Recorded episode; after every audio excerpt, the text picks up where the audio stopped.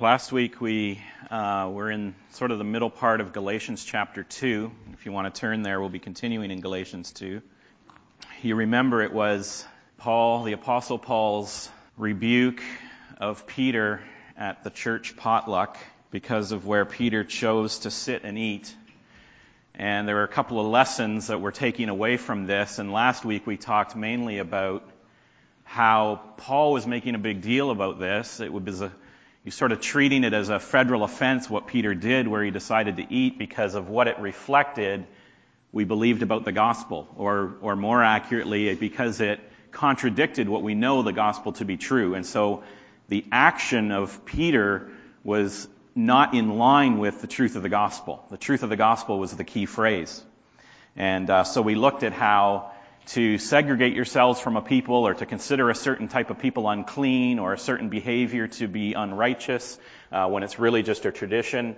Um, it was rebuilding ethnic barriers. It was leading people back into bondage to self-righteousness, trying to seek righteousness by the law uh, in terms of the dietary laws. Uh, it was just unkind and unfriendly. It was hurtful. It was none of the things that the gospel represented. And so Paul rightly got very upset in terms of how this behavior in Christians does not properly communicate, and in fact, it leads people away from the gospel when we behave that way.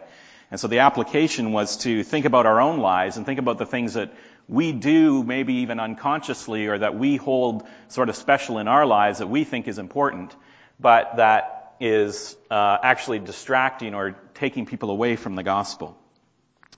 And now the second part of the lesson is what we're going to get into this week. And I said it was a two-part lesson because it's not just on behavior and on action, but it also rebuked, or, or, Paul rebuked Peter because what Peter was doing repudiated the truth of the gospel in terms of justification by faith alone. Because Peter was leading to people to believe that they somehow needed to add something to what Christ had accomplished. They had to follow the dietary laws or they had to associate with certain people in a religious context in order to be justified. And so Paul now goes on in uh, the remainder of Galatians chapter 2 to really hammer home in his rebuke of Peter the emphasis on justification by faith alone. And it's very exciting here because Paul is, is teaching some profound theological truths in verses 15 to 21. Uh, but he's at the same time, he's still very worked up, okay? As he's writing this letter, and we gotta remember, he's, he's writing this letter to the Galatians, remembering a time that took place in Antioch. But he's still really exercised here, okay? He's really worked up at remembering what happened in Antioch, and he's quite excited as he's writing here. And so as he's illustrating these profound truths, he's also emotional. And, and I'm positive that the Holy Spirit intended for the scripture that Paul was writing here for that emotion to come across. This whole letter really is quite emotional for us on purpose, so that we would feel it too, that, that, uh, that we would feel what Paul is feeling in his defense of the gospel. We should, we should be sort of caught up in his emotion. You know, if you wanted a sort of cool and reasonable teaching on the topic of justification, the Holy Spirit has given us that in Scripture as well. You could go to Romans chapter 3 to 6, you could go to 2 Corinthians 3, you could go to Ephesians, and you will get this same argument of justification by faith alone in, in a much more relaxed and cool and level-headed manner. But here, Paul is really caught up in it, and that's exciting.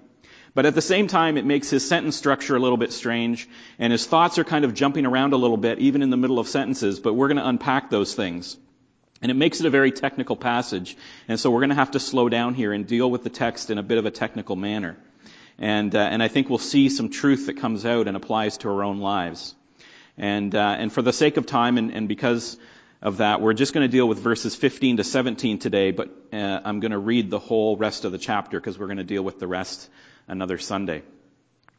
Um, and just to give you a little bit of context for those of you that weren't, I, I, just gave it to you there, but Peter was eating with the Gentiles, and then when other Jews came, he drew back and he stopped eating with the Gentiles, so that other Jewish Christians and even Barnabas started to imitate Peter in his refusal to eat with Gentiles because they ate the wrong things and they were unclean.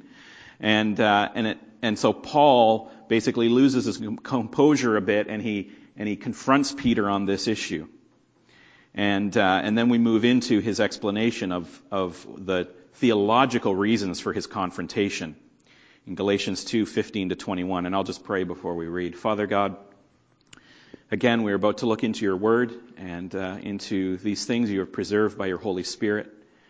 I ask that you would uh, come and uh, open our ears and open our hearts and our minds so that we can perceive these things that are spiritual and uh, that we can understand what it is that you are teaching.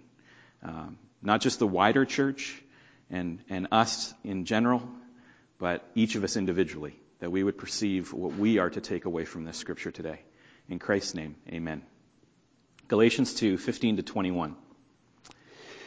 We are Jews by nature and not sinners from among the Gentiles. Nevertheless, knowing that a man is not justified by the works of the law, but through faith in Christ Jesus, even we have believed in Christ Jesus, so that we may be justified by faith in Christ and not by works of the law. Since by the works of the law no flesh will be justified. But if, while seeking to be justified in Christ, we ourselves have also been found sinners, is Christ then a minister of sin? May it never be. For if I rebuild what I once destroyed, I prove myself to be a transgressor. For through the law, I died to the law, so that I might live to God.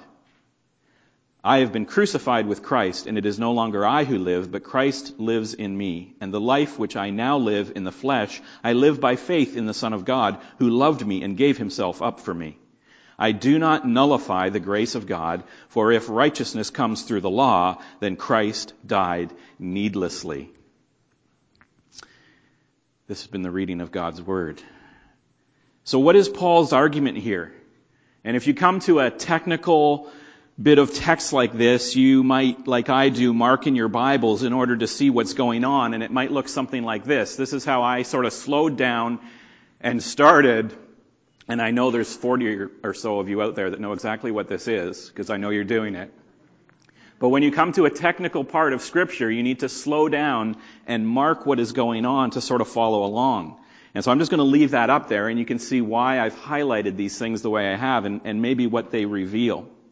So he starts out in his argument by saying, look, we are, we're Jews by nature. In other words, you know, Peter, you know, me, Barnabas, we're Jews by nature. In other words, we have the law, we have the prophets, our people receive the word of God, we have the ceremonial and the moral teaching, we have the promises of God, we have a literal covenant with God as Jews, and we have the sign of the covenant. The Gentiles don't have any of those things, okay? They don't have any of that, and so Gentiles, according to a Jew, are by default sinners. And that's why he says, you know, we are not sinners from among the Gentiles, or we're not Gentile sinners.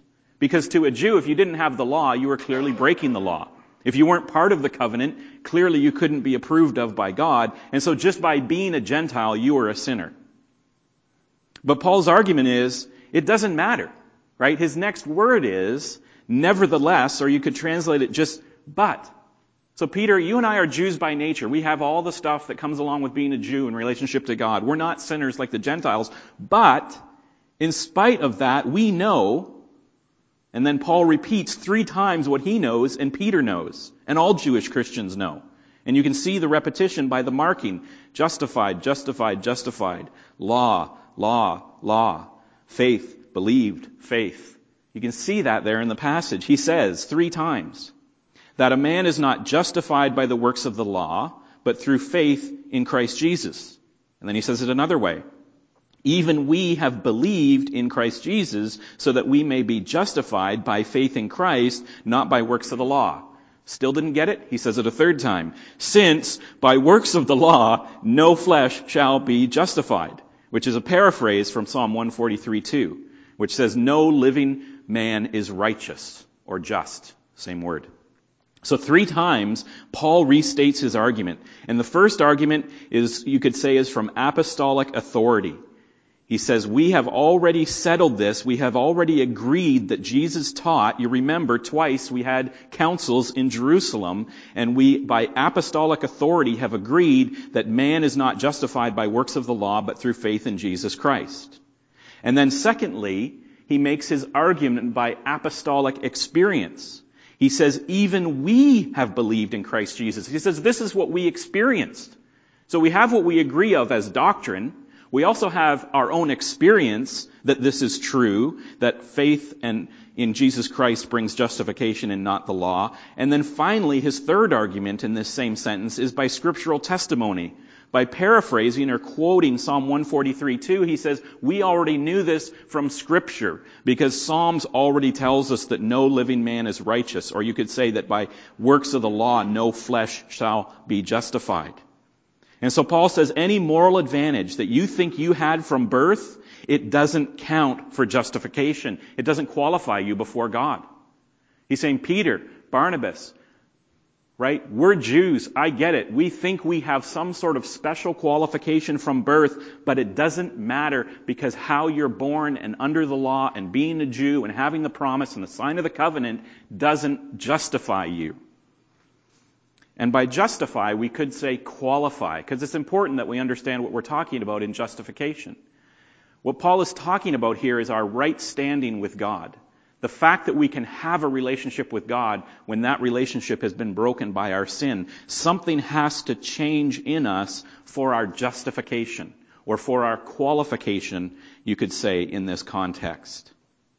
So how does that apply for us? Well, I think Paul would say today, look, you, you may be a pastor's kid.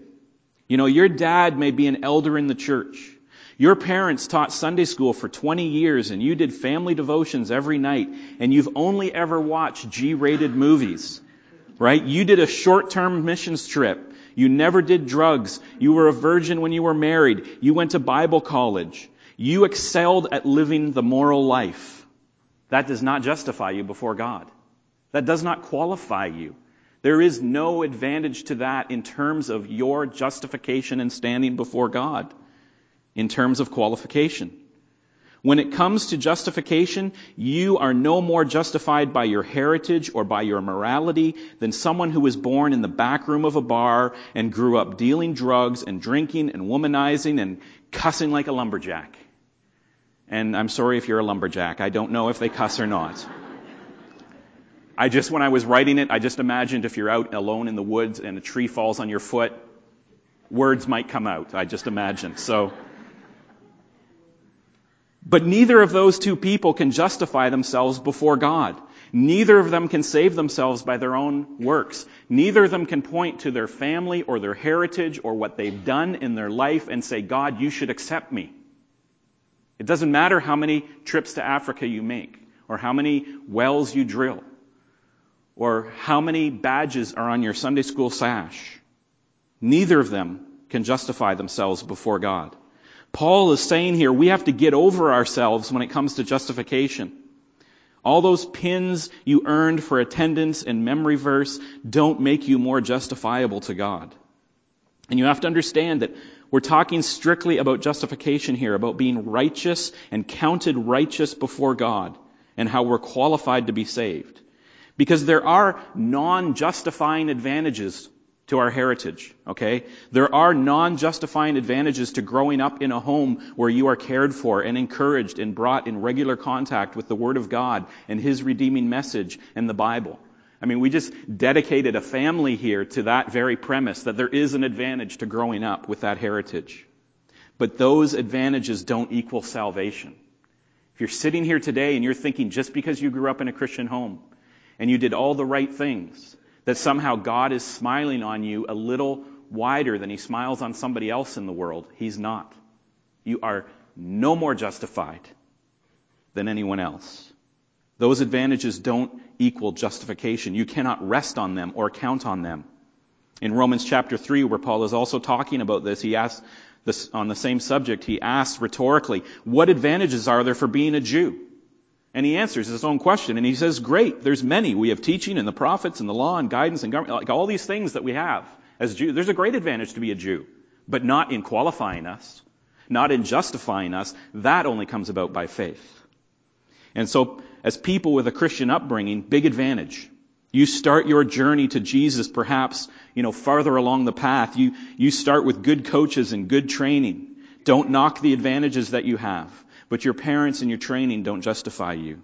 There's only one who qualifies, only one who justifies everyone by the same method. Everyone comes to justification and to salvation by the same means. Not by what we did or what we will ever do, but by what Jesus did on the cross and trusting by faith in the work of Jesus Christ on the cross, that that is sufficient. And so then Paul's passionate argument continues in verse 17 and his sentence structure starts to fall apart a little bit as he tries to cram some stuff into one sentence here and, and, and it turns at the end into a, another rhetorical question. He says, but if while seeking to be justified in Christ, we ourselves have also been found sinners, is Christ then a minister of sin? May it never be. Okay, what's he saying here? What's his argument? What, what's he trying to get across? And there's, there's a couple of different ways this sentence can be interpreted as you're reading it, uh, but the most common two or three really say similar things. And, and, there's two ways as we're reading this and we're, we're looking at the context that we can unpack this. And, and the first one is the immediate context of this argument. So as you're reading through this uh, section of Scripture, you would look at this sentence and you would say, how does this sentence, what is Paul communicating? What does the author intend to say? In the immediate context of what he's saying. And in the immediate context of this argument, it appears that Paul is saying something like this. If we ourselves, so he's talking again about Jews, okay? That is, if we Jews who have accepted Christ and are therefore seeking now to be justified only by faith and not justified by the law, if we're somehow wrong about that, and in fact, all this time we found out that we're actually sinning, in other words, the Judaizers are correct. We, we should have still been following the law. We should have still been eating at separate tables and we should have still been honoring the, the ceremonies. So he's saying if we Jews, while seeking to be justified by grace alone and faith in Christ, if it has turned out that we are actually been sinners this whole time, then is Christ Jesus a minister of sin? That's the key phrase. So Paul is saying if that's true, then that makes Jesus a minister of sin. Because what we're doing is we're just doing what Jesus taught us. So are you saying that when Jesus was teaching us then to sin, when he said, you know, it's not what goes into a man that makes him unclean, but actually what comes out of a man? Or when he taught us that I have come to fulfill the law? Or when Jesus said that whoever believes in me will not perish? That all that time that Jesus was pointing us away from the law and pointing us towards himself, he was actually teaching us to sin? He was serving sin, and literally the word there is diakonos, where we get the word deacon. Are you saying Jesus was a deacon of sin while he was teaching us this? And you can see why Paul is worked up here and he's excited. He says, may it never be. Or, it shall never come to pass that Jesus would ever be a servant of sin and lead us astray. And at this point, if you're like me, you maybe imagine Gandalf standing on the narrow bridge in the mines of Moria, right? You shall not pass. Right? And that's Paul, okay? He's like, if this is what you're saying, you will not pass. May it never be that Christ Jesus was leading us into sin, that Jesus was a minister of sin when he pointed us away from the law and towards himself. So that's within the context of the Judaizers here in this argument. There's another way you could interpret this verse, which says virtually the same thing. And it's another good way to interpret it is by looking at the words that Paul uses here and see that it's very similar in what it conveys uh, to 2 Corinthians chapter 3. And I'm not going to go there because it take a lot of time to go through there. But, but in 2 Corinthians chapter 3, Paul makes an almost identical argument and so this sentence here in this letter that was written before 2 Corinthians, this might be the nucleus of an argument that Paul already had in his mind that he elaborates later in Corinthians. And in 2 Corinthians chapter 3, Paul calls Moses a minister of death. And he calls Moses a minister of condemnation because Moses brought the law to Israel from God. And so you can see the similarity, and this might be what Paul is getting across here in verse 17. When Moses brought the law, starting with the Ten Commandments, he laid down rules. And so Moses comes down from the mountain with the tablets, with the commandments on them, and one of those commandments is, have no other gods before me. And while he's holding these tablets, and he's making the statement of the law, there's a golden calf just in the background right behind him, right? And so he starts to say, you know, don't covet and don't lie and don't have other gods before me. And all the nation of Israel is at this point looking at their feet, shuffling uncomfortably. Because what has happened is when the law has come, it's proven their condemnation, right? This is why in the New Testament, the law is talked about as a law of death or a law of condemnation, and Moses then is a minister of death and a minister of condemnation because when the law comes, it simply reveals how much we're breaking the rules. It doesn't stop us from breaking the rules. It just shows us that we are breaking the rules. And so the law shows us how far we all are from being justified by our own behavior, by our own works. The law brings condemnation and the law brings death. In 2 Corinthians 3, this is why Paul says to, that Moses was a minister of sin and death and not of salvation and life. So if this is Paul's argument in this verse, then here's how it would go. He would be saying something like this. If, if we're supposed to be justified by works all along, again, if the Judaizers are right and how we behave and how we work in life is our justification, then that means that all Jesus did was come to add new rules to the rules that Moses already gave us. If Jesus came to bring us a new list of rules, then that means he didn't come to fulfill the law, but to add to the law. You know, maybe he brought some new rules because the old ones were too hard for us, and so he gave us some easier ones. But we know that's not true. Because Jesus himself said, the law says don't murder, but I say it means don't even think badly of someone or, or think somebody's a fool. The law says don't commit adultery, but I say don't even look lustfully at the wrong person. So Jesus came to make it clear that the law condemns. But Jesus didn't come to give us a new set of stone tablets. Jesus didn't come to give us a new law. He came to fulfill that old law that was impossible for us to fulfill. You know, remember what Paul has already quoted from Psalms just a sentence earlier. By works of the law, no man shall be justified. And so Paul's argument, if you interpret verse 17 this way, is was Jesus then a minister of sin? Was he like Moses? Was he just a minister of condemnation and death? And his answer is the same. May it never be. Cue Gandalf on the bridge. You shall not pass. Paul says, either way, this shall not be. Jesus is not a minister of sin. He did not teach us to sin by following the law, and he did not come to add to the law to just show our sin and our death more. And that's the problem. Jesus would serve the function of death and condemnation. It's unthinkable to think that. But listen, Paul says, that's where the argument of justification by human effort eventually takes you. You cannot escape this conclusion of Paul's. Paul says your theology is clearly flawed because if you follow the idea that you can somehow work to accomplish qualification before God, then you end up making Christ a minister of death and condemnation and sin. Jesus didn't teach us to sin when he told us the law was fulfilled in him, to believe in him and be, sin, be saved.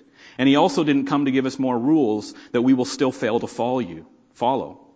Instead, Jesus has come saying, believe on me and be saved. I've come to take away the sins of the world. I've come to take the wrath of God. By faith in me you will be justified, is Paul's argument. And nothing else will stand. And then Paul adds on in verse 18, he says, what would really make me a sinner? You want to talk about what would really make me a sinner? It's if I rebuild that old system that I destroyed. He says in verse 18, for if I rebuild that that I have once destroyed, I prove myself to be a transgressor. Well, what is it that Paul once destroyed? What is it that Paul sees that he is in danger or that Peter is in danger of rebuilding? He sees what might be rebuilt is justification by our own works. He says, this is what I destroyed. I destroyed this idea that we will be justified by our work, and I never want to rebuild it. Because if I rebuild it, and he, and it, you'll notice in this verse, he's used the pastoral technique of saying I now, in order to sort of soften the message. You'll notice I do that. I'm giving away a trick. You know, when I want to say something really hard, I include myself in it so it doesn't seem as hard on you guys. And that's what Paul does here, right? He says, for if I rebuild which I've once destroyed, and he is in no danger of rebuilding it, okay? He's talking about Peter. But he says, if I rebuild what I've once destroyed, I prove myself to be a transgressor. He says, if Peter, if, if we rebuild that old system of justification by our works, then all we do is prove our sinfulness again. We just prove we're sinners. Our disqualification from the salvation that we're actually seeking. And Peter already knows the legal system of justification has never worked, right? Paul has been referring to this meeting that he had with Peter and with others in Jerusalem. And look at what Peter had already said in Acts 15. This is at this Council of Jerusalem that they just got done talking about. He says in Acts 15, 10 to 11, this is Peter speaking. Okay, this is Peter. He says, Now therefore, why do you put God to the test by placing upon the neck of the disciples a yoke which neither our fathers nor we have been able to bear. But we believe that we are saved through the grace of the Lord Jesus in the same way as they also are. So this is Peter back in Jerusalem. He's the one that's saying, why would you do this? Why would you put the, the, yoke of the law that our forefathers couldn't bear and we couldn't bear? Why would we put that on the Gentiles? They're saved by grace the same way we are. And so Peter knows that the law never got anyone ever closer to God. The law only real, revealed the distance between us and God. But the grace of Jesus for Jews and Gentiles, for the, all ethnicities, for the whole world, for every person, the grace of Jesus and faith in Him and what He did on the cross is able to save, able to bridge that gap. So now, when is it that we, like Peter, might start to rebuild that old self-justification, that old self-righteousness that was destroyed by Jesus? When does that happen in our lives? And I think it can happen various ways. And it's subtle. It may be that we think we need to do some sort of penance for our misdeeds and misbehavior. Right? I've been a bad person, so now I've got to do something to prove something or to pay for what I've done for God that Jesus' work on the cross wasn't enough to pay for our sin, and so we have to punish ourselves, or God needs to punish us, or we need to do penance. You know, in the most sort of extreme case or example you might have is the Catholic idea of purgatory, right? The notion that by doing good works here on earth, you take time off of years that you will spend in purgatory after you die. And that it's really, you know, the work that you do that detracts from your punishment. That's a dangerous thought, right? That's a dangerous form of self-righteousness that, that we somehow work to earn some form of merit from God. Or maybe in a less Catholic sense, just the, the self-inflicted notion that we project onto God that He's displeased with us until we pull our socks up and start working harder for Him. Or it shows up when we bind other people to our own notions of goodness. We expect others to value our preferences the same way we do, and if they don't, then they must be a little bit farther away from God than, than I am. This is the type of thinking that's dangerous because it nullifies justification by faith alone. Or even the more subtle notion of our confidence in our salvation increases with the good lives that we live. That we just have to have enough stars on our Sunday school chart that God will smile on us or that we will, you know, be found in the balance okay at the end of time. That does damage to the justification by faith alone. Or maybe it just shows up in our prayer life. How many of us have had a day like this? You get up on the wrong side of the bed and you stub your toe on the leg of it, and uh, the kids make you late for work, and so you skip breakfast to get there on time. And the boss calls you into his office and he says the company's downsizing and the office may be closing and at the water cooler, somebody t- starts to talk about a funeral they were at and their thoughts on their spiritual life, but you just brush them off. And you get home and you argue about the dishes and the laundry. As you get into bed that night, you, you start to pray and you say, Dear Heavenly Father, this has been a rotten day. I'm sorry, but you saw it was bad. I'll try and do better tomorrow. Bless everybody. Amen. And then you wake up the next morning you have another day and you wake up refreshed 30 minutes early. The birds are singing. The kids made breakfast. It's bacon. And you get to work on time and the boss calls you into his office and he says the region is expanding and you know he's kind of got his eye on you for a management position and you're thinking yes and at the water cooler, that coworker, you know, has the audacity to raise another question very tentatively about faith, and you testify with grace and humility and insight, and you don't lead him to Jesus on the spot, but he does agree to come to church on Sunday and bring his family with him. And when you get home, supper is amazing. The kids are angels and you have a great devotional time as a family. And when you go to pray that night, your prayer is like this. Eternal and majestic Heavenly Father, I come into your presence in humility in the fullness of your grace, I bow before you at the end of this day, and I thank you for the magnificence of all your blessings. And upon me, your humble servant, and then you're praying about propitiation and reconciliation, and you're praying for people at church, and you're praying for the gospel to go forth in the kingdom of God, and you're praying for missionaries in the whole world and everybody. And at the end of your prayer, you eventually lay back your head on your pillow and you go to bed justified. Because you had a good day. And you've been a pagan both times. Because how your day goes and what you do does not justify you. You enter into the presence of God by the work of Christ on the cross every time you enter into his presence, not because of how great you thought you did that day. You have the audacity, you have the arrogance to think that you enter into the presence of God with merit based on how good a person you were that day or how things went. And that's paganism. Paul would say, could anything be more false? May it never be. Could anything be more demeaning to grace or more destructive to the work of Jesus on the cross? And yet we do that kind of thinking all the time. I do. But we put in peril the true teaching of the gospel. Understanding the doctrine of justification by grace alone through faith alone. The exclusive sufficiency of the work of Jesus on the cross is not some esoteric doctrine for theological eggheads.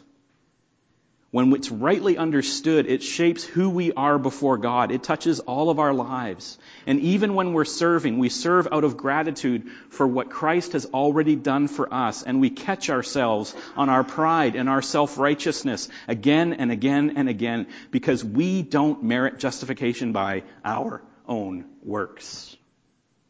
Christ loved us and gave himself up for us. That's how we're justified. That's how we're able to enter into the presence of God in the same confident way every time. And so now when we come to communion, we come to a time when we're going to very meaningful, meaningfully enter into the presence of God through the sacrifice that has already been accomplished by Jesus on the cross. And so I give you this little exercise. I want you to think about what it might be in your life that you're putting your hope in that isn't Jesus. Any little thing that you put confidence in before God that isn't Jesus' work on the cross. And that you have to point to and say, I count this in my favor. Find that thing in your life. Or maybe it's some petty thing that you point into in others and say, well, that must count against them. Either way. Or just a sense that you have to somehow do penance. Just fix that thing in your mind or even write it down. And, and while we're doing communion, just, just bring it up before God and say, God, I'm not justified by anything that I do or that I am. I'm justified only in one way before you, by the righteousness that you see in Christ Jesus, because he went to that cross to pay for my sins. That's the only reason I'm qualified. It's the only reason anyone in the world is qualified. No matter how good I think I live or how bad I think someone else lives, we're all qualified exactly the same way